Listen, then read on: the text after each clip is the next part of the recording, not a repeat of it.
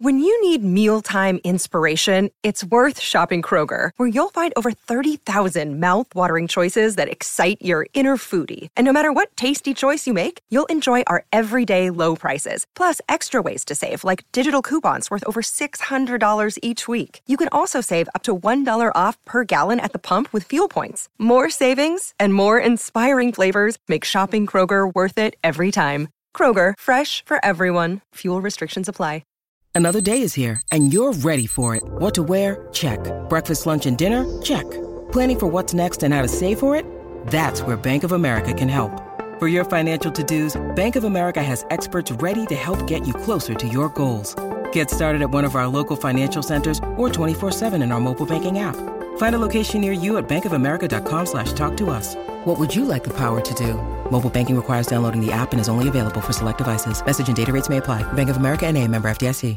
Mary redeemed a $50,000 cash prize playing Chumba Casino this year. I was only playing for fun, so winning this was a dream come true. Chumba Casino is America's number one social casino experience. It's serious fun. With over 80 casino style games to choose from, you too could win life changing amounts of cash. Be like Mary. Log on to chumbacasino.com and give them a whirl. That's chumbacasino.com. No purchase necessary, void or prohibited by law. 18 plus. Terms and conditions apply. See website for details. The voice in the preceding commercial was not the actual voice of a winner. Thank you for listening to this Belly Up Sports Podcast Network product. Some said we go belly up, so we made it our name, and we're still here. From roommates to co-hosts, this is the Back Check with Brendan Azoff and Stefan Rosner, your go-to destination for New York hockey and NHL news. And now it's time to drop the puck. Here are your hosts, Brendan Azoff and Stefan Rosner.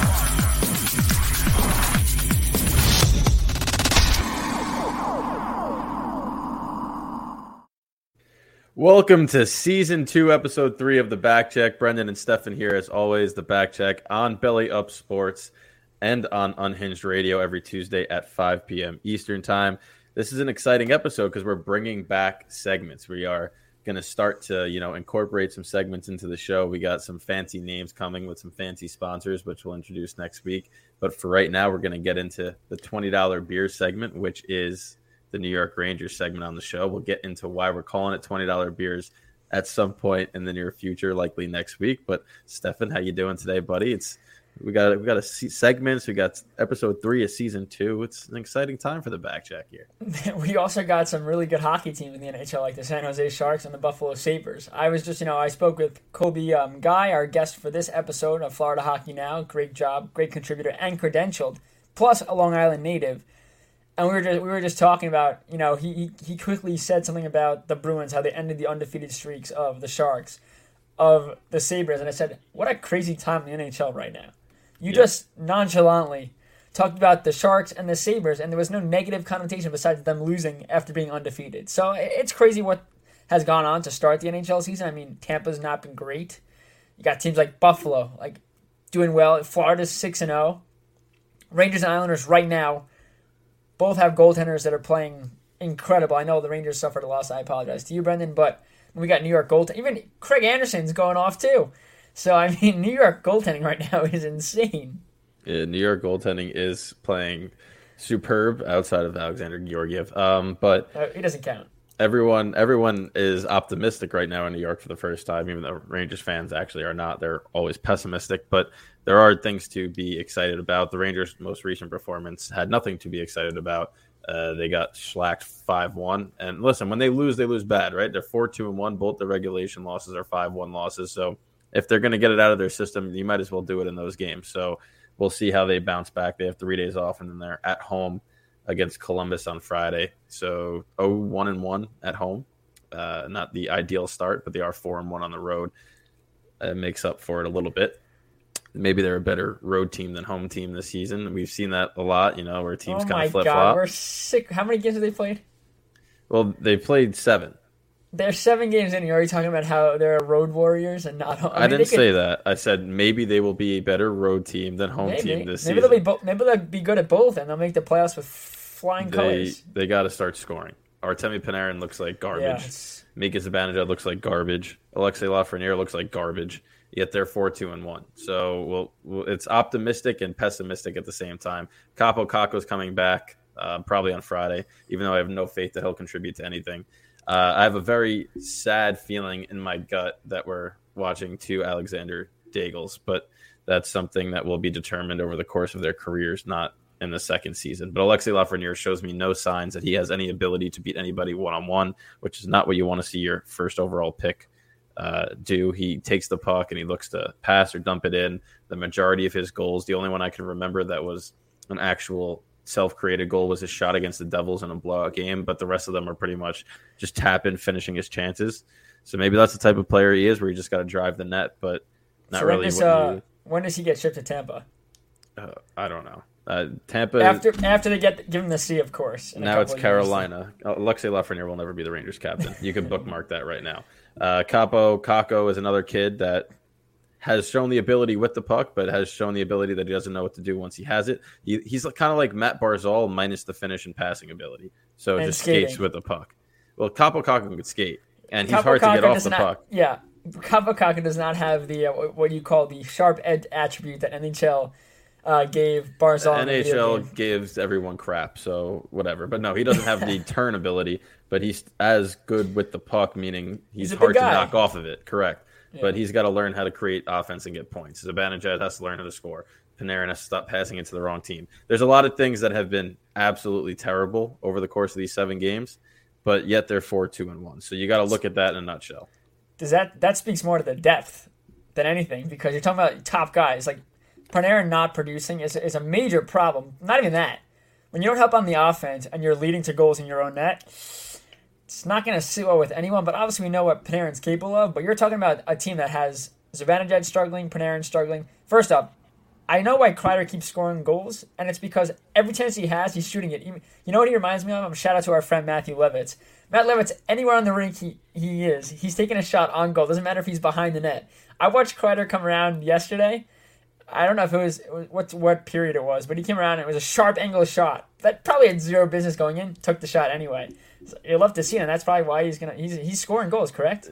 He's only scoring because he parks his large behind in front and taps it in. I'm pretty sure every single goal that he's had is within a foot of the crease. So he, his he has, shots are not working. But he's his shots are not working, but he's still taking those shots every chance he, he, he always does. He always comes off the wing and shoots. And when he's hot, usually those shots will go in because he does have a good shot. But right sneaky. now, right now, none of the Rangers' chances that they have are are converting, and yet they're four two and one. I mean, you looked at the game. You watched the game yesterday a little bit. Yeah. How many times did they have a backdoor chance where Markstrom made the save? And I knew that yesterday was going to be a tough loss already, right out of the gate. Once Panarin came in on a breakaway and actually toe dragged the puck, had a nice shot, but Markstrom managed to get a blocker on. And I was like, if he's not burying that breakaway chance, it's going to be a rough game. They had a couple of glorious chances. He played they had well. Shorthanded ones. They had the Goodrow, Panarin, and Strome line actually looked solid. Hopefully, Strome coming back will boost Panarin up a little bit. But you got to look at it from the lens that once those guys start to get going, because they've all shown that they will get going, right? I don't think Panarin's ever had a season where he's been horrendous for 82. Zibanejad started off terribly last year, then wound up with 26 points in the last 22 games. So these guys will get going. And once they do, the offense will surge. The question is, you move Buchnevich? You didn't get Kravtsov. You didn't get other people. Will the young kids actually be able to do it? And right now, I have zero faith that they will. And I don't care if people are going to come at me and say, "Oh, you have to give them time." How much more time? Kakko's in his third year. He he has never what eclipsed twenty points. I mean, Lafreniere is in his second season now. He still looks like he's playing in the Quebec Major Junior League. Where where are all those moves and abilities that he had shown into that draft year? Why is he not doing it? Where's his confidence level? A number one overall pick is supposed to be confident. I don't care if the point totals aren't there, but the fact that he doesn't have the ability to beat anybody one on one right now with the puck is very, very concerning to me. He'll take it in over the blue line. His first instinct is to look to pass in a one on one situation. It's never to look to how can I get towards the net? How can I drive the net here? And that that part is is worrisome to me. Yeah, and I'll just switch over to basketball for one second. You're talking about number one overall picks. Ben Simmons with the with the uh, 76ers was talking about how he feels like it's not his fault that he went number one in the in the NBA draft, and now he's you know not getting the luxury of like a guy like Antetokounmpo on Milwaukee, who wasn't in the spotlight and had to work his way. I mean, you're talking about go back to Lafreniere. You know, pr- we talk about prospects being merely prospects. That's about it. I'm pretty sure you said that multiple times. You're not. You're only a prospect. That means absolutely nothing.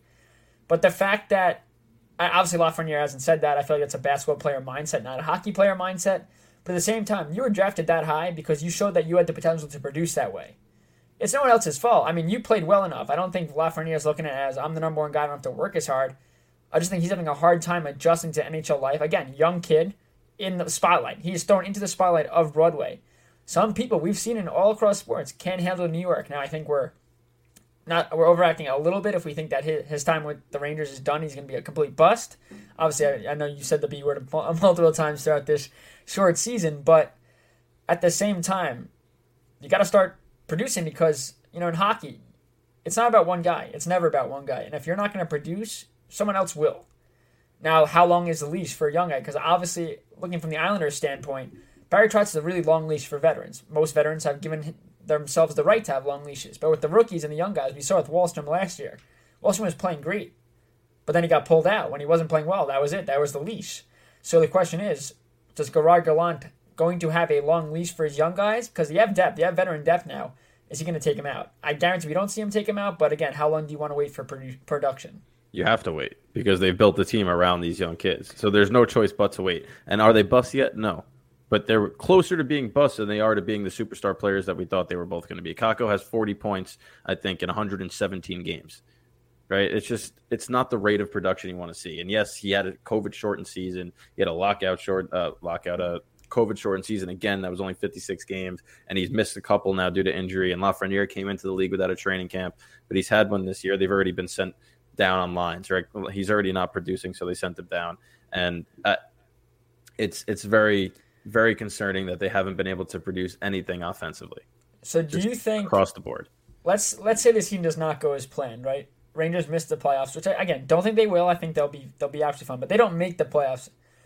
Do you look at it as the ability to focus heavily on your prospect pool again with the draft picks they've had, with the young guys they've had? Might not be the 100% correct way to go because, again, they're only prospects. That means absolutely nothing until they produce. Do you think that this Rangers team would need to go in now get more veterans because you talk about they're building around Lafreniere. I personally think they should be building around Fox. I mean, that's your guy on both sides of the puck. He's incredible. And I they are. but I think that, you know, like you said, these prospects, these young guys, have to start producing. And the fact that you said there's no changes to be made because they're building around that, that's what's concerning to me. Well, you can't change anything. Who are you going to put in the lineup over Lafreniere and Kakko? Uh, you need more veteran you, depth. Enough veteran depth. You like there's enough. You have the veteran depth. You need players that can score. These veterans can't score, right? Rooney and and Dryden Hunt had a good game yesterday. They combined for a goal. That's not going to happen too often. Right now, the offense is coming from the back end with Adam Fox, and even Jacob Trouba is contributing offensively. But you need to have offensive weapons, which is why I've been on the record of saying enough of waiting and getting more and more prospects. You never know if any of them are going to pan out. Which is what I'm saying. Take those prospects and move them not for veteran depth, but for offensive minded players. Like, like Jack if, Eichel? If somebody had told me, right, if Jack Eichel was healthy and you didn't have that whole health scare, I would have 100% said, yes, you could put Kakko in that trade for Jack Eichel. I've been on record saying that I have no problem moving Kaapo Kakko to get an established player like Eichel who I know will score when we don't know how Kakko will pan out. Right? Lafreniere, you probably can't move because your number one overall pick. That's way too quick to give up on a number one overall pick. But Jack Eichel would have been a number one overall pick in any other draft class. Oh yeah, I mean he went he, he went with the the what probably going to be at the end of the day one of the greatest players to ever play the game. So whatever. Well, I hope I'm not sitting here like some people are Rangers fans wise that are like, oh, I hope they don't pan out. That way I could be right. No, I would love for them to pan out, and I would love for people to come back to this episode and say, "Oh, look, when you you were prematurely," which I haven't called them bus. I'm saying they're on that road right now, but there's a lot that they have to learn and a lot that they have to start doing for the Rangers to become a playoff team. We'll leave it at that. We will leave it at that. All right, let's talk Islanders, right? You know, hot team now on a point streak. You know, Islanders love going streaking, Brendan. 3 0 1 in their yep. last four games. And you can only point the finger to one person for the reason for that being the case, and that is your NHL's third star of the week, Ilya Sorokin. He goes 3 0 1 this week. 0.971 save percentage, 0.99 goals against average, two shutouts, but wait, in their win against the Blackhawks last Tuesday, he had a shutout going with 30 seconds to go and lost it. So now you're talking about look at it from a standpoint. That's one less goal he should have allowed, another shutout he should have added. Again, we could play the shoulda, coulda, woulda, didn't. But at the same time, those stats are incredible. Yet they should be even better if you take away 30, if you that 30 second issue with the Islanders on that game against the Blackhawks. He's been unreal. Yeah, I mean, I feel like they got helped a little bit by playing the teams that they've played over the course of the last four days. You got Vegas, who lost everybody, so they got a favorable matchup there. Yep. Chicago is just oh absolute dumpster oh fire right now, Jesus. and Arizona is Arizona. So Vegas, I thought actually outplayed the Islanders the majority of the game. Sorokin was just phenomenal. Well, he out Vegas outplayed the Islanders. The first like forty minutes of that game was yeah. just like the Islanders, see, the thing was that's so weird is that the Islanders looked better at times, cycling the offensive zone. You know, right before the game, I tweeted, "All right, Robin Lehner's a big goaltender, huge goaltender. Shoot low and hard at him, crash for rebounds. He, he gives up too much. If you're in tight on him, I know he doesn't like uh, penalty shots. He hates those. He hates the shootout. You got to get shots from the outside and crash. You have to. You have to do that. And the first goal they scored off the stick of Josh Bailey, who has been struggling mightily." they score a goal. And they did not do that for the rest of the game, which blew my mind because you had a great first period on that side. You know, defense was shaky, Sorokin played great, but offensively on your first couple of shifts, you made it count. How do you not do that again? And Brendan, have you ever been called into an office at a job and said, "Hey, man, you're you've been working terribly. You've been absolutely terrible. Are you gonna let us go? We're not gonna let you go. We're gonna actually promote you to CEO." That's what happened to Josh Bailey on the second line, doing absolutely nothing Trotz calls him in and goes, "Yeah, you've been playing really bad. We're putting you alongside Barzal," and he has a fantastic game. I I use that analogy all the time. I, really? I, primarily use it for baseball because it's like, oh, let's let's give you X amount of money to not perform. I think I used to do it for Stan. It was like, imagine if I just didn't show up to work ninety five percent of the time and I still made my full salary. How would that look? So you're right. But in hockey, right, Bailey is somebody that you mentioned the rope for a veteran he has that. He's been around. He's produced, and he's he has chemistry with multiple people. Yeah, longest tenure Islander, and yeah. it helps that he is a playmaker. But also, you put anyone with like putting anyone with McDavid. Again, that's not taking credit away from Bailey. He did have a great game. Did a lot of great things. Kept pucks in the zone. Made some real quick decisions. Something that he really hadn't done the whole entire season with the second line with Nelson and Beauvillier. But you put a guy like any guy alongside Barzal or alongside McDavid minus Leo Komarov, they're going to produce. They have to because Barzal gives you that opportunity. I think for the Islanders, I mean, you love what Sorokin's doing, but he should not have to be working this hard every single game to get points. Now, the Islanders have Varlamov coming back to the roster. He's been on IR since the start of training camp with soreness, skating away from the team, joined the club's been skating, but Cory Schneider was just put on waivers to make a spot for him. The Islanders do not play again until Saturday. The question becomes you ride the hot hand in Sorokin because he's been absolutely unreal, or to get Varlamov in there. Now, I just wrote an article for NY Hockey Now on this. Islanders got 76 games left. Varlamov's going to play. We saw last year. He got snubbed to Vezina candidacy. He wasn't going to win, but he was snubbed. He should have been in the conversation. He was that good. You got to ride the hot hand. I know it's only six games in. The Islanders are on a 13 game road trip. They have seven games left in this 13 game road trip. You need as many points coming home from that road trip as possible. And the Islanders do not even play often. They have five days or four days now until they play Florida. Then they have a couple of days off. They got two games. And a couple of days, there's a back to back in that to end this long road trip. They play two games in Florida. Varlamov's obviously going to get one of those. Again, Sorokin got the last two, Saturday and Sunday against Arizona and Vegas, becoming the first Islander player ever to have back to back shutouts on consecutive nights. Because again, we're in the day and age where no goalie really plays two games in a row yep. in general unless they're you know in the tandem world, usually go back and forth each game based on matchups, but never back to back days. So Sorokin's proven already that he can handle the number one workload early on in the season, and this is again, he hasn't had to been good. He hasn't had to be good for the Islanders to get points.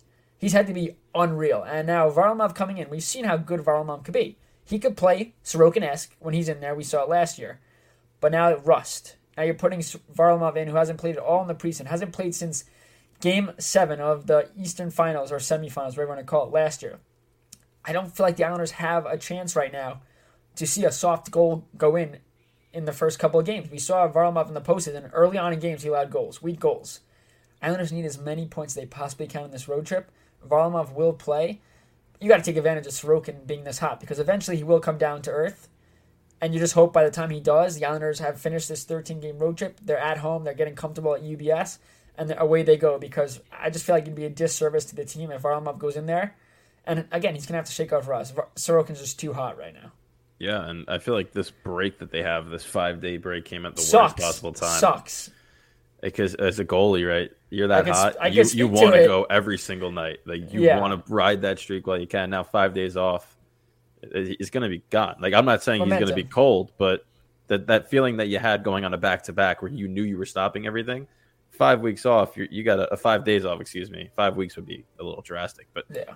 five days you go into that net and you're like, okay, I got to get reacclimated now. I haven't faced game shots in, in almost a week.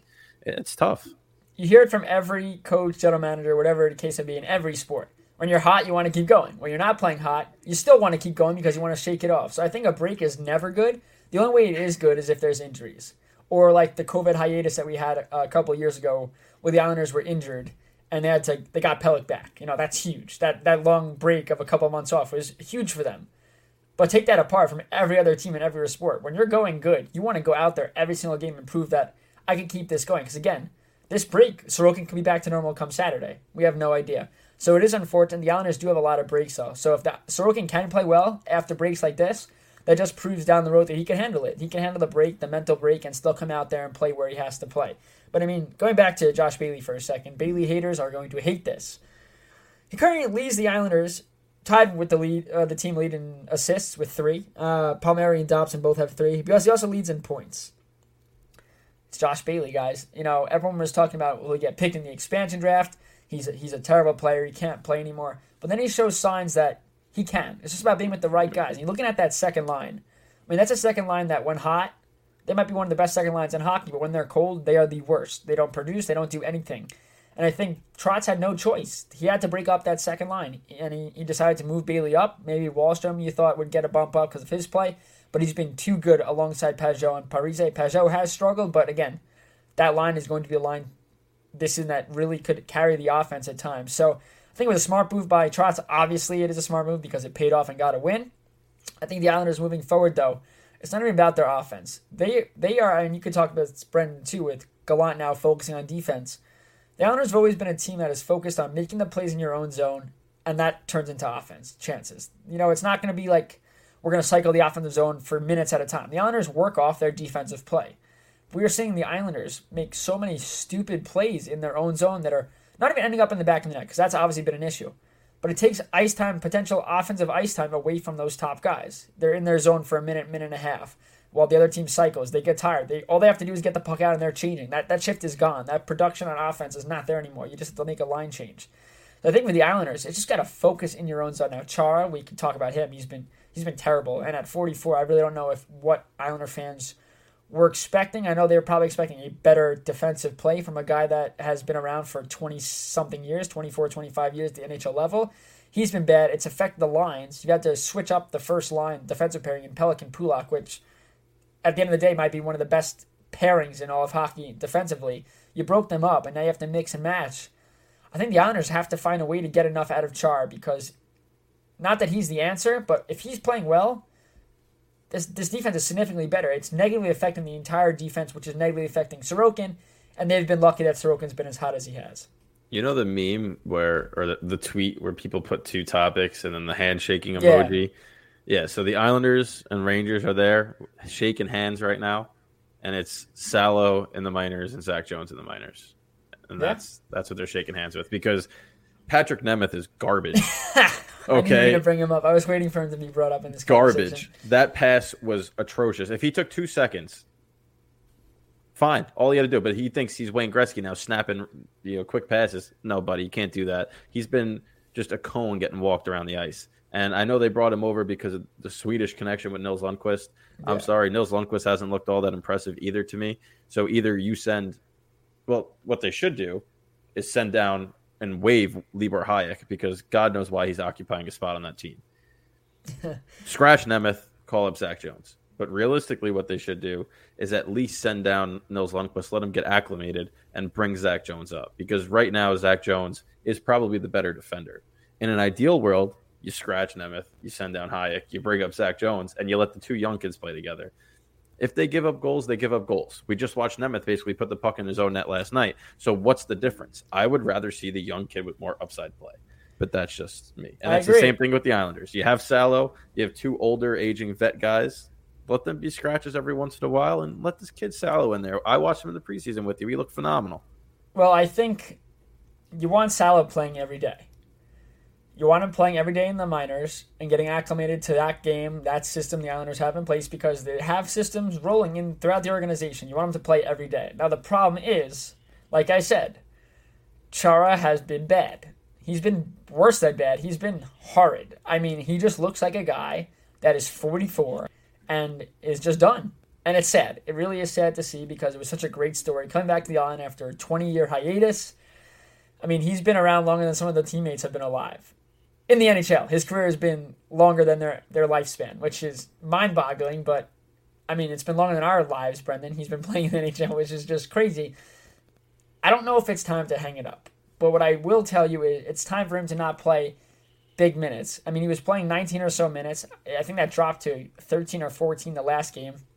You have Sebastian Aho, the Islanders' Sebastian Aho. I know we had a comment on one of my posts on my website when I mm-hmm. talked about mm-hmm. Aho getting in last weekend, which he didn't. I said it would be a good idea to get him in with the back to backs, yada, yada, yada. Well, someone decided to comment saying, Sebastian Aho is on the Carolina Hurricanes. What are you talking about? Who, who writes this stuff? Now, obviously I know what I'm talking about, and that Sebastian Aho is different. And if you were an Islander person, you'd be aware of that. So I really don't think I should have to point that out. but anyway, Aho's up here. He had a great camp. The fact is that the whole waiver thing is the reason that Salo's not up here right now. So Aho has not gotten in, but it seems like Char isn't going to play every game. It's impossible. Every game this season, 82 games, he's not cut out for this. What I think will happen is over the next couple weeks, we'll see how things are going. But if he starts to still struggle, he's going to be a, a they're going to rotate in. Now, I hope the rotation includes Salo because he's been ultra impressive with Bridgeport. And for a guy that young who showed a two way game, we watched it. Great in his own zone, could skate the puck up. They do not have a guy like Nick Leddy when Leddy was absent. They didn't bring anybody in. Could Salo be that guy? Now you thought Dobson could be that guy, and Dobson's been solid, much better alongside Andy Greene. He started with Chara, and that was negatively impacting his play. Again, it's all about the leashes, Brendan, in both teams. How do you tell a 44 year old Chara, hey, you're now the seventh guy, or you're not going to play every day? Not saying Trotz hasn't had that conversation. I'm going to guarantee it. The the phone lines are open. They talk all the time about it, and I think he, he truly believes that Chara could help them, and I think Chara could help too. I just think you got to cut his minutes, and you got you can't play him every day, for his sake. You want him you want him to be well rested, and uh, you don't want to treat him like a baby. He's 44. He knows he knows he hasn't been good. He hasn't been good enough, but you also know that he has qualities that not many players on the team has. Besides leadership, he's also huge. The the concerning problem for me is I've seen him get knocked on his you know what a couple of times. Everyone's shorter than him. Everyone's smaller than him. You got to be a little strong in your skates. You're a big guy. If you're fighting for a puck in the corner trying to get it out, you should not be the one on the floor ever. Now, is that because of age? You know, that's where the problems come in because you could play bad and still bounce back and be like, don't count about his age. He's just struggling in the system, whatever it may be. But when you're looking at physical things happening that never happened, that to me is age is getting to him. Mileage in the NHL is getting to him. His legs aren't as strong as they once were. Again, I'm just talking out my you know what because I'm not I'm not in the room. I'm not having the conversation with Char what's wrong. But when you look at a player who played in a system like this with Boston, he played on Washington, you know, he didn't look this bad last year. Again, it was a shortened season. It wasn't as many games. Could have been adrenaline with a new team. Who knows? You just gotta. If Char is going to be in the lineup, he's going to have to show you anything. He hasn't shown anything right now. He's got to show you something for a reason to be in there. Because, like you said, rather see a young guy who is part of this future of this team get in there, get acclimated early in a season. That way, he could help you down the road and in the future. And I think right now, the Islanders have to make a decision on Char. My bet is he'll stay in the lineup because you look at it now, the Islanders have a point streak going. Has he helped with that point streak? No, but he is part of the ro- roster that is getting you wins and getting you points. So you're probably going to ride him. Mary redeemed a $50,000 cash prize playing Chumba Casino this year. I was only playing for fun, so winning this was a dream come true. Chumba Casino is America's number one social casino experience. It's serious fun. With over 80 casino style games to choose from, you too could win life changing amounts of cash. Be like Mary. Log on to chumbacasino.com and give them a whirl. That's chumbacasino.com. No purchase necessary, void or prohibited by law. 18 plus. Terms and conditions apply. See website for details. The voice in the preceding commercial was not the actual voice of a winner. All right, so now let's move on from the heated Islanders and Rangers discussion to our NHL segment, which is around the boards. Stefan, I know you want to kick things off with some some league takes right now. Yeah, so obviously it's too early to look at the standings, and we understand that here. But at the same time, Buffalo Sabres are 4 1 and 1. Let's see if any other surprising teams. San Jose is 4 and 1. Calgary is 3 1 and 1. Now, the, the, the surprising ones, right, of good teams playing like absolute crap right now. First off, did you expect Chicago to be 0 5 and 1? And not just that to not hold a lead once the whole entire season? Not once, not even 0.01 seconds. This is a team, Brendan, that doesn't know what playing a lead is like yet. And we are talking about a team that has played six games. Quick math, Brendan. How many minutes is that? a lot. 60 times six. 360. Yes. That's a very long time to show nothing of getting leads. and they haven't shown any life from that either. Usually, when you're trailing that much, or you know you're on this type of stretch, your your goal is to, all right, boys, we got to look around the locker room here and say, hey, we got to come out today and, and just win one game. We got to start with one, and they have not shown that. And you could partially that's coaching. The other part, it, the onus is on the players in the end, right? You got Oh, veteran I- guys in that room. Jeremy Colliton, former Islander player, he's on the hot seat, and and for for reasons He's why. not on a hot seat. He's in a microwave oven. he's in a microwave oven, yes, and it's running, and it's been on for 360 minutes, and he's on fire. It's like you're heating up some leftovers, right? And you got 30 seconds left in the microwave before it ends. That's that's what Colliton's time right now. If But they no, drop wait. two more, he's done. You got to add to that though. It gets down to one second, then you open it so it doesn't go off, and you put it back in and get the timer going. Because Yeah. every game it seems like, oh, is this going to be it? Ah, not yet. And I feel like, like you said, Terrible. it's on the players. I'm sorry, Marc Andre Fleury. I know you've had zero defensive help.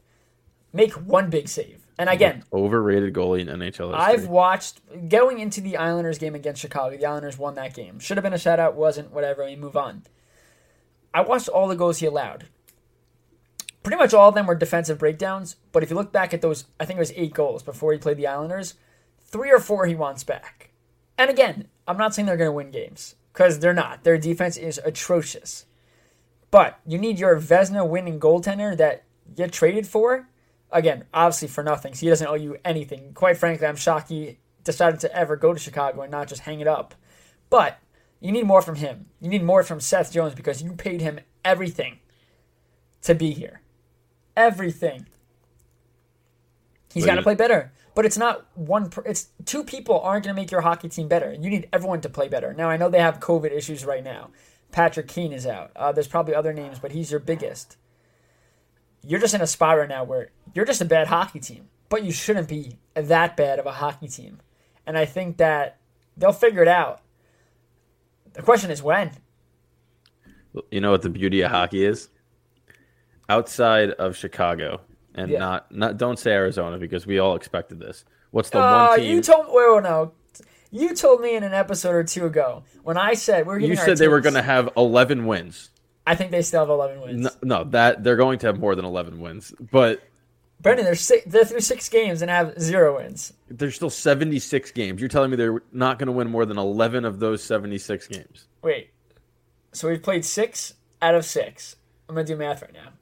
Zero and six. Zero times 82 is zero. They might never win a game. That's wrong. But who's the other team that's struggling right now besides Arizona and Chicago? Like if In you that had division, no, just in the NHL, it's been talked about every single day. You oh, no. got- Montreal, Toronto. No, well, Toronto. And the beauty of hockey is that tomorrow night, Wednesday night, Toronto plays Chicago, which means either something's going to give in that game. Either Chicago is going to finally hold the lead and potentially win their first game of the year, or Toronto is going to continue Can- to run over Chicago and just diminish their hopes of and Colliton's hopes of remaining there, but get onto a winning path because Toronto does not deserve to be two, four, and one. I know really that don't. I know that we have um we'll be doing our betting segment next week, but I think uh the over in this game The over is probably a safe bet. is that our safe bet of the week, Brendan. The over in Toronto because this is what's going to happen. This is just my point of view. First shot on Fleur is going in 100% off the stick of Austin Matthews with his little toe drag, semi toe drag, bar down ski stuff. That's going to happen. And then the floodgates are just going to open. This is going to be like a 6 to 5 game, maybe in overtime. And you know what'll be funny? Um, Chicago will never have a lead that game. They'll lose in overtime. if if they go that whole game without getting the lead, because I feel like that's the type of game where, based on how the fan bases are reacting right now, Chicago would take the lead early, one nothing. Toronto fans will be like, "Oh my God, we're going to lose to the 0-5 and one team." They're going to jump out to like a three-one lead, and then Chicago's going to come back, tie it up, and then you're just going to have that back and forth the rest of the game. That's how I can see that game playing out. So wait, so you you believe Chicago is taking? Is there a prop bet for this? I want to. I don't know. I believe that both teams are going to end their quote unquote drought. I think So Chicago scores win. first and Toronto wins. That's pretty much what you're saying. I, I that's what I believe. I can't wait to watch now, Brendan, because all I'm going to think about is, oh, please allow the first goal. We should put a little bet on it by ourselves, Brendan. Uh, I might. I very well might. Um, sorry about your bet yesterday, where you thought you know I, Toronto would I didn't against. throw it. What are you You nuts? didn't, you didn't throw it. No, I told you I wasn't betting hockey, but I said if I was going to bet, I would have bet Toronto straight. Ah, yeah, and yeah. they dominated that game too. But whatever. That is. Any other surprise you have, Brendan, from around the NHL right now when you look at everything? I'm kind of shocked about how well the Penguins are doing. I'm not because they're the Pittsburgh Penguins. Um, Yeah, but do you know? do you know their center depth right now? uh, it's absurd, but they have the best head coach in the National Hockey League. Sorry, Barry Trotz. You truly believe that their coach is the best coach, Mike, Sullivan. When was the last time you've heard of the Pittsburgh Penguins being completely healthy? N- uh, it's been years. And how many times do they make the playoffs? Every single year. And I thought that they gave outside So the you, Lightning. you don't obviously- think right now Joe Quenneville is the best coach? No, Joe Quenneville has the best team. I know, I'm kidding. And it it pains me to say this because guess who was an assistant coach for the New York Rangers? Oh, Mike Sullivan. Yeah. So the Rangers would have won 17 cups already if they kept him as head coach, but he he is. Uh, it's unreal what he Yeah, does. it is. It is, but it's also a commitment Name to the. somebody on their defense besides Chris Letang. I- Exactly. Name somebody on their offense that is healthy right now that should be scoring goals. Evan Rodriguez, If that's the one you can name, and they're what are they? Teddy Blue. Three zero and two. They haven't even lost in regulation Letang. yet. Without Crosby, without Malkin, without Guentzel, without Rust. Even Letang was in COVID protocol. I think. Ev- Their Or whole has co- team, their whole, they're playing with the Wilkes-Barre Scranton Penguins right now, and Mike Sullivan goes, "It's okay, boys. This is what we're gonna do." It's genius. and Jarry and his glove hand, and they're still playing well. And and Jarry, but Jarry actually hasn't been that bad. No, well, same thing the- to say is Hope hasn't been. First off, could we go back to uh, Monday night's game? Did you watch any of the Dallas game? Uh, no, because I I can't watch the Dallas. Stars Okay, so I, I took the under in this game, and I thought I was gonna have to shoot Holtby in the face. It was Monday, um, because he allows a goal that just to me, as a goalie, so fundamentally wrong with what. and you know how I feel, and I, everyone that's listening knows how I feel about Holtby. I, I just I don't like him. I don't like the way he competes. I just don't like anything about him, and nothing to do with any fan base or at all. I just you know don't like his game. On the, my dog barking on that goal he's in in the back of his net, and I know obviously some people are listening, but let's say this is my glove hand right here. His glove hand is all the way low, down, like connected to his arm, next to his body. In no way, shape, or form did he give himself any chance to make. And the shot was from far out. He's not out at the top of his crease. He's so lackadaisical, and he just goes like this, just eh, a little arm roll.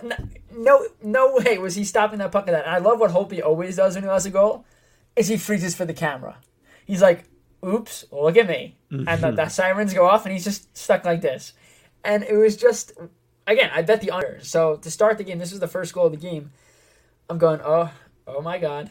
yeah, so Sorokin did that with Blake Coleman's goal too. But He got just caught the, in between. that's fine. But this was one of those shots where this was never saving you.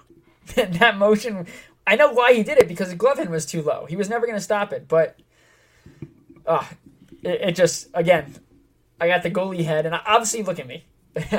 I'm five foot barely anything, and I'm not in the NHL. So me making fun of a goaltender at the NHL who's won a Stanley Cup, probably one of the greatest saves of all time in a Stanley Cup final, I'm judging him based on one shot he allowed. As you should. All right. Well, thank you all for listening to this episode of the Backcheck. Stay tuned for the interview with Colby Guy, uh, Florida Panthers beat reporter. He's going to go into what makes the Panthers tick right now on their hot start. Definitely remain listening to that, and we will. T- lucky Land Casino asking people what's the weirdest place you've gotten lucky? Lucky? In line at the deli, I guess? Aha, in my dentist's office. More than once, actually. Do I have to say? Yes, you do. In the car before my kids' PTA meeting. Really? Yes. Excuse me, what's the weirdest place you've gotten lucky? I never win and tell. Well, there you have it. You can get lucky anywhere playing at LuckyLandSlots.com. Play for free right now. Are you feeling lucky? No purchase necessary. Void where prohibited by law. 18 plus. Terms and conditions apply. See website for details. Speak with you next week. All right, so joining the back check now is Colby Guy, contributor to Florida Hockey Now, a credentialed contributor. Colby, how you doing today? I'm doing great. How are you doing? Good. First off, congratulations on being credentialed for this season. That's got to be an awesome opportunity for you. Yeah, definitely. I mean, I'm coming. I came into this season literally two days after turning 20. So, I mean, having that experience at this age has just been very good for me. So, I couldn't be more thankful. Awesome. So, before we dive into the Florida Panthers, obviously off to an incredible start, six and zero. You're a Long Island kid, so I got to ask you, who'd you root for growing up? Uh, big Islanders guy. I had season tickets growing up. Uh, uh, big Islander guy through and through for pretty much my entire life. So I would definitely say Islanders over Rangers. So obviously, don't give me your your address where you grew up, but were you local? You know, close to Nassau Coliseum. I was. I grew up in East Northport. All right, there you go. Not too far. Oh, an hour, and I've been an hour Yeah. to the Coliseum. So not not too too bad. All right. So like I said, the Panthers six and zero to start. Best start in team history in the last ever in the history of the team. 25th team ever to start with that record. What has allowed the Florida Panthers to be so good out of the gate? They've just been so good in all three levels. Their goaltending has been solid. Uh, their defense has been limiting the chances, and they've been keeping a lot of those chances outside to the perimeter. And then they have such a deep offense. I mean, you obviously have the first line with Barkov, you have the second line with Jonathan Huberdeau, and then the third line. Now you get Anton Lundell, who's coming into this at 20 years old, doing things that you wouldn't really expect a 20 year old to be able to do in his first NHL season. But uh, I mean, even with him out, he is day to day with an upper body injury. I mean, the team didn't slow down. They they still got four goals against the Coyotes. They granted they kind of had a little bit of a hiccups in that third period, but th- they have such a good team that they can dominate no matter who they put out on the ice, and uh, it's really showing. Yeah, so you talk about, you know, the depth down the middle, especially, you know, you're talking about that. We saw last year when Ekblad got hurt. This team was still able to continue to, to dominate, quite frankly. And when you look at teams around the NHL, some guys, when they lose that top guy, top guy in the back end or top guy in the lineup, they struggle. But the Panthers really haven't done that. And you're seeing right away, 6 and 0 start. One of the biggest things I think is the bounce back of Sergei Bobrovsky. Talk a little about what he's meant, especially getting off to a strong start after two mediocre seasons with Florida. Yeah, it seems like he's been getting his confidence back, and uh, it's just been big for them. Like Ekblad said, that it, the, the goaltending was pivotal for them over the first six games, and they've been doing such a great job back there. But having Bobrovsky doing uh, vintage Bobrovsky things for the Panthers is something that's going to be huge. That's a question a lot of people had when Chris Driedger left. So having Bobrovsky back there, I think that solves a lot of the issues that people had with the team going into the preseason. So is there a trust that he is the true number one? Because I know Spencer Knight, you know, hasn't played that much at the NHL level, but when he's played, I mean, he's been downright fantastic. It seems like there's a one A, one B thing going on, but Bobrovsky is clearly the one A right now. But they'll play the hot hand, and as of right now, Bobrovsky is that hot hand. But if if, if anything drops up for, off from Bobrovsky, I don't think there is much to worry about. But for now, Bobrovsky's the guy. Yeah, and do you think that you know we see on the island with Char being there helping out Noah Dobson, and we've seen Varlamov helping out Sorokin. Do you think that because Bobrovsky's playing well, it allows him to be more of a leader to Spencer Knight, or do you think despite the way Bobrovsky plays, he's still definitely a positive influence on Knight? I think he definitely is still a positive influence on Knight. I mean, uh, Spencer Knight's coming in there. Uh, he's sharing a locker room with a guy who won a Vezina trophy, and obviously you can pick up on those mannerisms Bobrovsky has or some pregame things he does, and he's around him at practice. So I think that Bobrovsky is still a very good mentor tonight, even if he's struggling. I mean, he, has such a good track record, and I mean, watching what he does on a daily basis is still something that would be huge for a guy like Spencer Knight. And I mean, it's showing too because he's he's been feeling very comfortable at the NHL level. Yeah, and one more thing on Bobrovsky. Does he ever talk about, you know, with the media why he struggled early on? Was it maybe the pressure of the contract, a new place he had to get acclimated? Of course, we had two seasons riddled with COVID. Do you think those all played a part into why he's it took some time for him to get comfortable? Uh, on, on when they played the Islanders, uh, there's this one guy who kept peppering him with questions like that. Yeah, but I mean, understandably so. The guy didn't really answer them because I mean, they, they were also worded in an attacking way, and that's not good. yeah, you never want to do that when you're in the media. But this season, Bobrovsky's kind of crediting be, becoming a dad and getting that kind of routine going with uh, having his kid there and uh, having to be more disciplined with his time and being more disciplined on the ice as well. So I think that uh, one one thing he's credited is definitely being a dad. That's that's pretty interesting. I mean, it makes sense. You know, you get a new uh, outlook on life, so maybe there's appreciation factor. That's that's pretty cool. Great insight there. Thank you. So you know, we talk about locker rooms and leaders in the locker room are really important. We saw Keith Yandle he's been a big part of the Florida Panthers locker room since he got there. Obviously, with the Spin Chicklets podcast, he's always he's always around. Unfortunately, before last season started, there were talks that he wasn't going to make the team. His Ironman streak was going to come to an end. He did, in fact, play, but this offseason, he left and is now a member of the Flyers. Do you know who is now that big presence in the locker room? Well, first of all, uh, Keith Yandle did pick up an assist for us on uh, Saturday night. So I mean, it, it, he's not completely gone. He got an assist for the Panthers, there but uh, they picked up Joe Thornton during the offseason, so that's obviously a big one. You have a guy that's been around since before I was even born. Uh, being on that team, being a guy who's a presence in the locker room, whether or not he's playing or not. But obviously, like Joe Thornton, one of the best players to ever play the game, being in your locker room and being a guy that you can bounce off from that that's a huge thing. And then also Alexander Barkov's kind of stepping into those shoes. I mean, he's a guy that um, is rooming with Anton Lundell, and Lundell has been going to Barkov for a lot of things, and he's been um, Lundell's mentor. So definitely the captain Alexander Barkov has those leadership characteristics, and uh, he's doing everything he can for Lundell too, and it's really showing with uh, Lundell's performance yeah, you look at also other guys that don't get a lot of this Florida Panther team reminds me of, of certain teams where they don't they're as a whole fantastic team, but a lot of those little guys or even the big guys don't get enough credit. When when you think about uh, players that don't get enough credit, Jonathan Huberdeau comes right to mind because first off, I feel like he holds every record book in the Florida Panthers organization, and he really doesn't get credit. But can you talk about just how good of a hockey player is because you're watching every day? I think the one thing that people haven't picked up on yet is that Jonathan Huberdeau really, really picked up on his defensive end of the game during the offseason. And that, that's been something that's been huge throughout the uh, streak here uh, that's to start the season.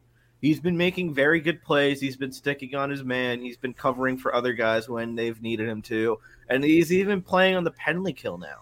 I mean, you you you, you got Huberdeau out there doing pretty much everything that you could ask of him, and he's been succeeding in all assets of the game. So now you got Huberdeau having a similar defensive game to Barkov, and that's a dangerous two-way team there. So you have Huberdeau and Barkov in the background, or, er, er, in or not in the background. You have Huberdeau and Barkov, both with very good defensive games. You got your two best offensive players uh, doing that. that, that it's crazy. And they're on two different lines. Too. Yeah, I mean exactly. that that's that's insane. I think were you you were the one that read uh, you were the one that excuse me that wrote the story on the penalty kill, right? About Huberdeau with Florida Hockey Now. Yeah, that was me. Um, yeah, so way to plug it right there. Plug it right in, guys. Definitely check that out at Florida Hockey Now. Colby's always writing stuff, but that was a great piece on the penalty kill. Again, uh, you know, as New York hockey, we're not paying attention too much to Florida. We know that they beat the Islanders, excuse me, on um, the Saturday, second first Saturday of the season in a in a bad beat, but we don't really get that insight. So again, great job there. So you brought about Joe Thornton and about his acquisition this season, and obviously he joined the Panthers because he believes that they have a chance to win the cup. The guy's running out of time. We all know that. He scored his first goal Monday, correct? Yeah, he scored his first goal on Monday. Uh, it was a power play goal. He kind of shifted off from the point over to the front of the net, and the, that's the way the Panthers do on the power play. They have a lot of good cycles there. So Thornton started out on the point. They kind of shifted things over to get to him in the front of the net. He kind of went behind the Coyotes defense and was able to pick up a rebound and put the Panthers uh, up. I mean, tie the game up at one to one. Yeah, I mean, you aren't expecting Thornton to really contribute to offense anymore. But what he's good at, he's good at, and that's being a net front presence, playing behind the net, getting pucks up to his to his uh, defenseman, and it just one of those guys that, like you said, big locker room presence. Is he is he a big locker room presence when talking to the media? Is he an out, outspoken person, or is he more laid back, quiet guy? I when we were talking to him yesterday, it was my first time talking with him. I think he was a little bit more laid back, but I think I need a little bit more time talking to Joe before I comment on that. I mean, I know he uh, he, he can be a little bit uh, loud and eccentric at times, be a little fun guy, but he was very uh, soft spoken. He was talking very good about his teammates, and he gave us really good insight. And I mean, that's the thing with Thornton. He's a very smart hockey player. He'll answer your question and just give you the most insight possible on it. I mean, and then you see it on the ice as well. The guy is perfect at making reads, and that will not that that doesn't go away with age. I mean, that actually gets stronger with age. There, you got one of the smartest hockey players in the game there with Joe Thornton. So, I mean, no matter how he says it, he's always going to give you something. Yeah. Uh, moving on to Sam Bennett. We talked about the depth down the middle for the Panthers, and that's depth down the middle is a huge part in making it far in the postseason. But you know, Sam Bennett has gotten off to a really hot start. He played 10 games last year with the Panthers, had 15 points. He's got four goals ready on the year. I know one of them was a hat trick against the Islanders, so that's obviously in bunches. But how has he been? I mean, has he been? He's been great for this team. Yeah, him and Jonathan Huberdeau have gotten off to a very good start. They uh, they have some real chemistry going there, and uh, it really showed last night as well. I mean, on the power play, he's a very good net front presence. A lot of people thought he tipped Ekblad's uh, goal in. He didn't, but even having him up there, being that net front guy on the power play, is something that helps out a lot. The screen kind of cut off uh, vision a little bit, and that kind of helped the goal go in anyways. So I mean, even though he didn't get a, uh, the goal on that, you can't really knock the guy. And then on what became eventually the game-winning goal, him and Huberdeau kind of hooked up on a two-on-zero. They kind of passed the puck back and forth before Huberdeau got his, his third goal of the season. So yeah, Sam Bennett is really valuable to the team. He's a, a center that works very well with Jonathan Huberdeau. So th- that right there is something that really works for the Panthers. And now he's a guy who is he's second on the team in points with seven. It's just because him and Huberdeau have such a great connection. Huberdeau has five assists, and then Bennett leads the team in goals with four. He's actually tied with Anthony Duclair. So I mean, your top two goal scorers are neither of Barkov or Huberdeau. So that's a big thing with the Panthers. But going back to Bennett, he's such a good net front guy. He, he has a connection with Huberdeau. So that right there just makes for a great formula. Yeah, you talk about that chemistry, and that chemistry is going to get better every game that they play with one another. And like you said too, it's not your top guys that are really producing; it's your depth guys. And we've seen, I mean, look at Tampa, the back-to-back Stanley Cup champs. It was their bottom six that was really obviously they have the weapons on the top top six, but the bottom six guys were the real big cause for why there were back-to-back champs. And now we're seeing with the loss of a bunch of those guys, Tampa's struggling. Last question for you, Colby. Who has been the biggest standout on this six and zero and zero start? I mean, I'm gonna have to take the elephant in the room here. I mean, every time I ask someone about this, they give me the same answer. It's Anton Lundell. I mean, you stick in a 20 year old there, and he has the season he's had so far.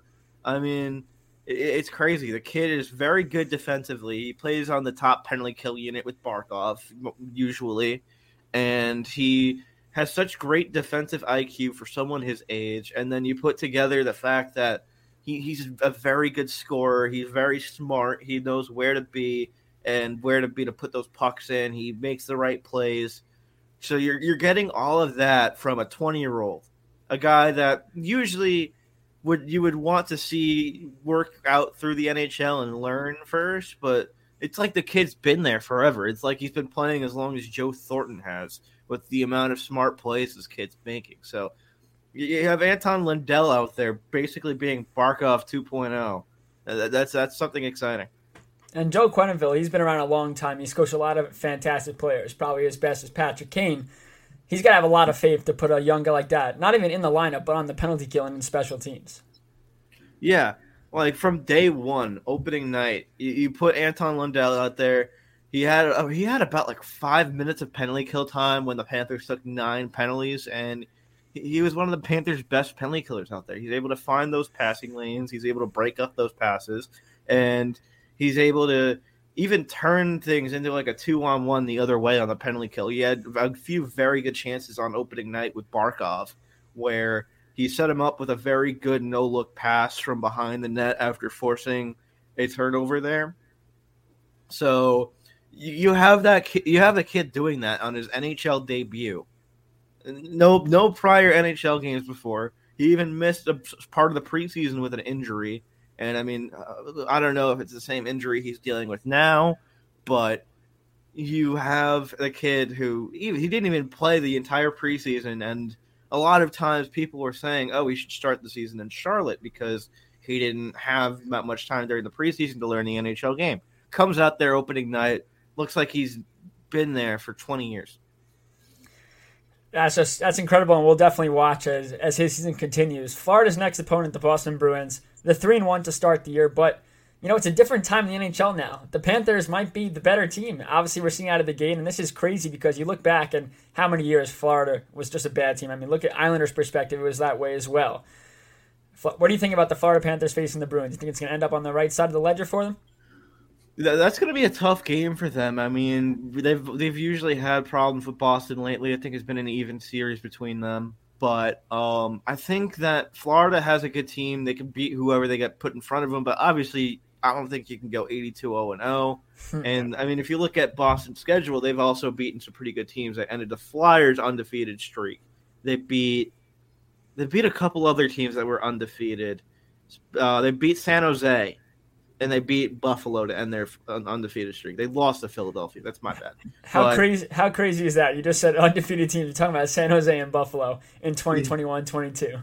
Yeah, yeah. Just casually saying undefeated San Jose and Buffalo uh, through the first week of the season. Uh, that that's how crazy the first week of hockey is. But I mean, they're on a streak of beating undefeated teams. So I mean, you have to see. But you, you got a legit team in the Panthers.